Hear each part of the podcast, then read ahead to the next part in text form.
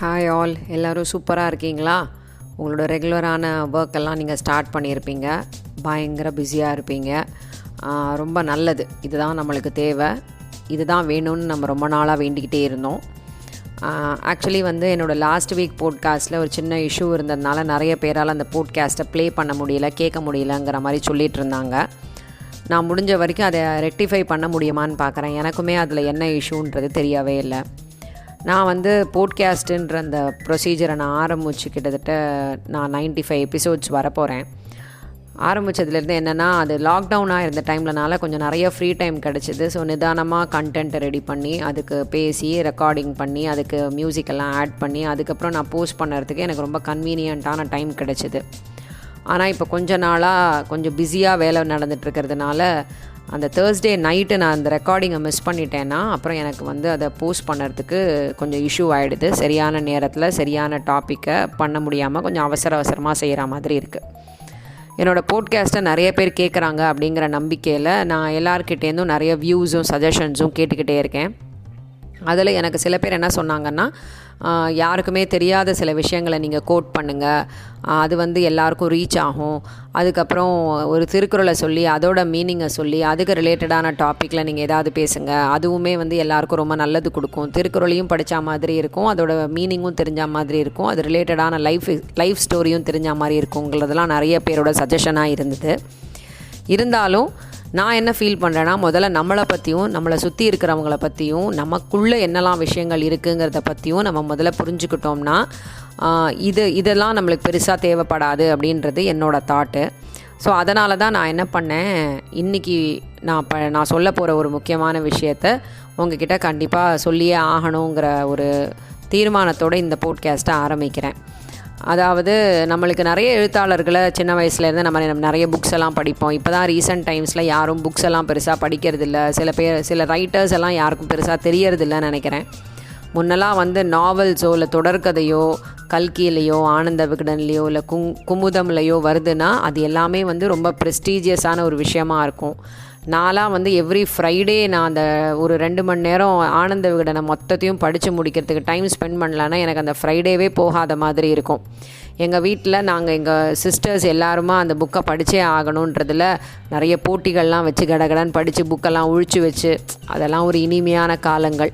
So அந்த மாதிரி டைமில் நான் சுஜாதாவோட புக் புக்ஸை வந்து நிறைய படிச்சிருக்கேன். ரொம்ப பெரிய லெவலில் அவரை பற்றின டீட்டெயில்ஸ் தெரியலனாலும் எனக்கு ரொம்ப இன்ஸ்பைரிங்கான ஒரு பர்சன் அப்படின்னு எனக்கு தோணுச்சு. ஸோ அவர் எழுதின ஒரு தலைப்பில் இருந்து தான் இன்றைக்கி நான் உங்களுக்கு பேசலாம் அப்படின்னு இருக்கேன். அவர் எழுதின ஒரு தலைப்பு வந்து தோற்று போகலாம் அப்படிங்கிற தலைப்பில் தான் அவர் ஒரு விஷயம் எழுதியிருக்காரு. இது வந்து அவரோட லைஃப்பில் நடந்த இன்சிடெண்ட்டாக கூட இருக்கலாம் இல்லை கற்பனையாகவும் இருக்கலாம். ஆனால் வந்து இது நம்மளுக்கு ரொம்ப தேவை. அதனால் அதை நான் உங்கள்கிட்ட இப்போது பகிர்ந்துக்கிறேன். அவரோட சொந்த ஊர் தஞ்சாவூர். அவர் வேலைக்காக தான் சென்னைக்கு வந்திருக்காரு. அவர் வந்து ஒரு பத்திரிகையாளராக அவரோட வேலையை தொடங்கினார். அவர் மாதம் மாதம் சம்பளம் வாங்கிட்டு தான் அவரோட லைஃப்பை ரன் பண்ணிக்கிட்டு இருந்தார். ஆனால் அவரோட மாத சம்பளம் அவருக்கு பத்தாத சமயத்தில் நிறைய தடவை அவர் அவரோட அப்பா கிட்டேருந்து மணி ஆர்டரில் பைசா வாங்கியிருக்கார். அவர் அவரையே எக்ஸ்பிளைன் பண்ணியிருக்காரு. நான் ஒரு ஊதாரி அப்படின்னு எக்ஸ்பிளைன் பண்ணுறாரு அப்போ அவங்க அப்பா வந்து அவருக்கு ஒரு ஒரு வாட்டியும் மணி ஆர்டர் பண்ணும்போது மணி ஆர்டர் அப்படிங்கிற விஷயம் இப்போ நிறைய பேருக்கு தெரிஞ்சுக்கிறதுக்கு சான்ஸ் இல்லை. இப்போ எல்லாருமே இன்டர்நெட் பேங்கிங்கு வாட்ஸ்அப்பில் கூட சென்ட் பண்ணிக்கலாம் அப்படிங்கிற மாதிரிலாம் நிறைய விஷயங்கள் வந்து இப்போ இருக்கிறதுனால இந்த மணி ஆர்டர் அப்படிங்கிற கல்ச்சர் வந்து ரொம்ப பழமையான கல்ச்சர் அந்த இது எப்படின்னா போஸ்ட் ஆஃபீஸ் மூலமாக நம்ம வந்து பைசா அனுப்பலாம் அப்படிங்கிறது தான். அதில் அந்த மணி ஆர்டர் ஃபார்ம்னு ஒரு ஃபார்ம் இருக்குது அந்த ஃபார்மில் நம்ம யாருக்கு அனுப்புகிறோமோ அவங்களுக்கு மெசேஜ் கூட சேர்த்து அனுப்பலாங்கிற மாதிரி ஒரு கண்டென்ட் இருக்குது ஸோ அந்த மாதிரின ஒரு விஷயம் தான் அவங்க அப்பா அவருக்கு செஞ்சுட்டு ஸோ ஒரு ஒரு வாட்டியும் அந்த மணி ஆர்டர் ஃபார்மில் அவர் மை டியர் சன் அப்படின்னு சொல்லி அவர் எழுதி அனுப்புவார். அதாவது அவர் கைப்பட எழுதாமல் அதை டைப் பண்ணி தான் அனுப்புவாங்க. ஸோ ஒரு ஒரு வாட்டி அவர் மணி ஆர்டர் வரும்போதும் அந்த அந்த வேர்ட்ஸு அதில் இருக்கிற வா அந்த அதில் இருக்கிற கண்டென்ட்டு இதெல்லாம் வந்து அவருக்கு கொஞ்சம் இன் இன்ஸ்பைரிங்காகவே இருக்கும். அது இங்கிலீஷ்லேயே தான் அவர் எழுதி அனுப்புவாருங்கிறதுனால இவருக்குமே அது ரொம்ப நல்லா இருந்தது. அவருக்கு ஆனால் எந்த விதத்துலேயும் தான் வந்து அப்பா கிட்டேருந்து பைசா வாங்குகிறோமே நம்ம சம்பாதிக்கிறோமே இருந்தும் நம்ம பைசா வாங்குகிறோமேங்கிற அந்த பெரிய பெருசாக ஒரு பாதிப்புலாம் அவருக்கு இல்லவே இல்லை. ஸோ அந்த மாதிரி ஒரு தடவை அவருக்கு அந்த மணி ஆர்டர் வந்தப்போ அந்த மணி ஆர்டரில் மை டியர் சன் அப்படிங்கிற அந்த டைப் பண்ண வேண்டிய இடத்துல மை டியர் சின் அப்படின்னு சொல்லி இருந்தது. இதை பார்த்த உடனே அவர் சுஜாதா அவர்களுக்கு ரொம்ப அதிர்ச்சியாக போயிடுச்சு. அப்போ தான் அவருக்கு சில உண்மைகள் புரிய ஆரம்பிச்சுது அப்படின்னு அவர் ஃபீல் பண்ணுறாரு உடனே அந்த பைசாவை திருப்பி அனுப்பிடுறார். திருப்பி அனுப்பின உடனே அவங்க அப்பா அவருக்கு ஃபோன் பண்ணுறார் ஃபோன் பண்ணி என்னப்பா நீ காசு அனுப்பியிருந்தேன் நீ அதை திரும்ப அனுப்பிட்ட? அப்படின்னு சொல்லி சொல்லும்போது இவர் ரொம்ப ஃப்ராங்காக அவங்க அப்பா கிட்ட இல்லைப்பா நீங்கள் மைடியர் சின்னுன்னு நீங்கள் எனக்கு டைப் பண்ணி அனுப்பியிருந்தீங்க. உண்மையாகவே சின் தானே நான் உங்களுக்கு ச- சம்பாதிக்கிற வயசு ஆகியும் சம்பாதிக்கிற சம்பாதிச்சு பைசா சம்பாதிக்கிற அப்புறமும் நான் உங்ககிட்டேருந்து மறுபடியும் பைசா கேட்டுக்கிட்டே இருக்கேன்ல. அப்போ நான் உங்களுக்கு ஒரு சின் தானே? அப்படின்னு சொல்லி சொன்ன உடனே அவங்க அப்பா ரொம்ப சத்தமாக சிரிச்சிட்டு ஃபோனை கட் பண்ணிட்டாராம் ஸோ இவர் என்ன அவங்க அப்பாவை பற்றி புரிஞ்சு வச்சிட்ருக்காருன்னா அவங்க அப்பா வந்து ரொம்ப கஷ்டமான நேரத்துலையும் ரொம்ப வருத்தமான இருக்கிற நேரத்துலையும் தான் அவர் வந்து சிரிப்பாராம். நம்மளுக்கே ஒரு சேயிங் இருக்குல்ல துன்பம் வரும்போது சிரிங்க அப்படிங்கிற மாதிரி. ஸோ அந்த மாதிரி அவர் துன்பம் ரொம்ப நிறைய அவருக்கு வரும்போது தான் அவர் சிரிப்பாராம். ஸோ ஓ அப்போ அவள் அப்பாவும் ரொம்ப வருத்தப்படுறாருன்னு நினச்சிக்கிட்டு அவர் வந்து இருக்கும்போது நெக்ஸ்ட் டே மார்னிங் அடுத்த நாள் அவர் ஆஃபீஸில் அவரோட டேபிளில் இருக்கும்போது அவருக்கு செக்யூரிட்டிட்டேருந்து ஒரு கால் வருது. உங்கள் அப்பா உங்களை பார்க்குறதுக்கு வெயிட் பண்ணிகிட்ருக்காரு உடனே அவர் நேராக ஓடி வந்து பார்க்குறாரு. செக்யூரிட்டியோட அந்த ஆஃபீஸில் அவங்க அப்பா உட்காந்துருக்காங்க அவர் வந்து என்னப்பா திடீர்னு வந்துட்டீங்க? அப்படின்னு சொல்லி சொன்ன உடனே அவங்க அப்பா என்ன பண்ணாராம்? அவரோட தலையை வருடி தம்பி அப்பாவை அப்பாவுக்கு வந்து நீ வந்து ஒரு சின் அப்படின்னு சொல்லி சொல்லுவியா? அது ஒரு பாவம்னு நான் உன்னை நினைப்பேனா? நீ வந்து என்னோட ராஜாடா நீ என்னோட சொத்துடா.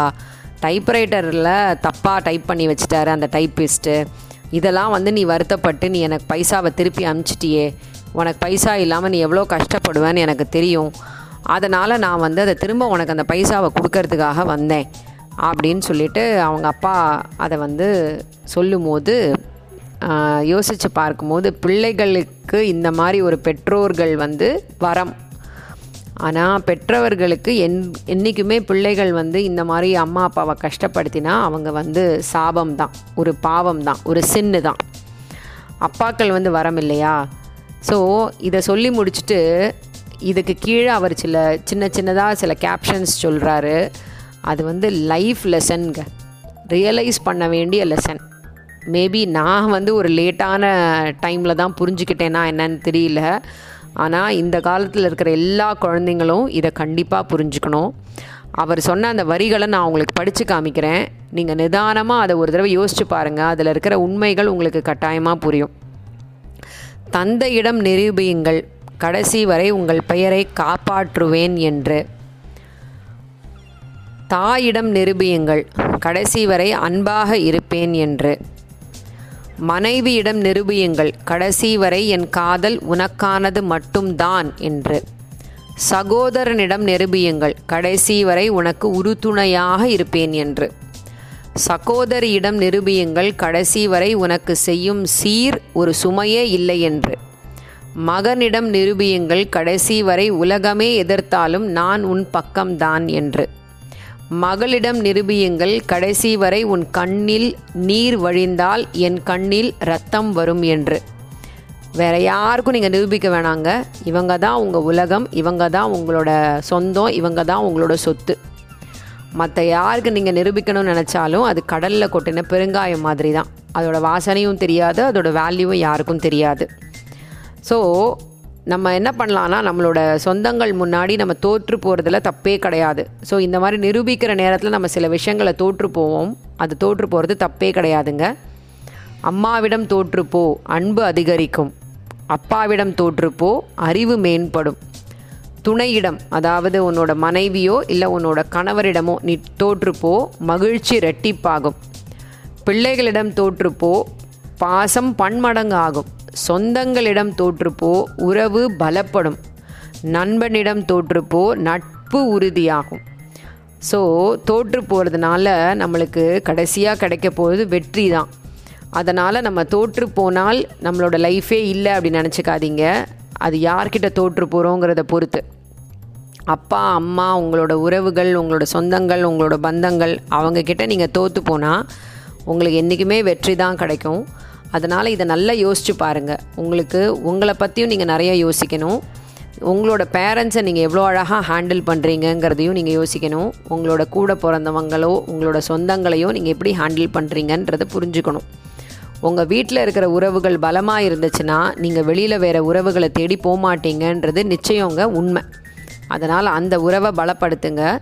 அடுத்த வாரத்துக்குள்ளே கண்டிப்பாக பலப்படுத்திடுவீங்கன்னு நம்புகிறேன் அது அடுத்த வாரம் வேறு ஒரு தலைப்போடு உங்களை வந்து சந்திக்கிறேன். அது வரைக்கும் நல்லா இருப்போம் நல்லா இருப்போம் எல்லாரும் நல்லா இருப்போம் நன்றி.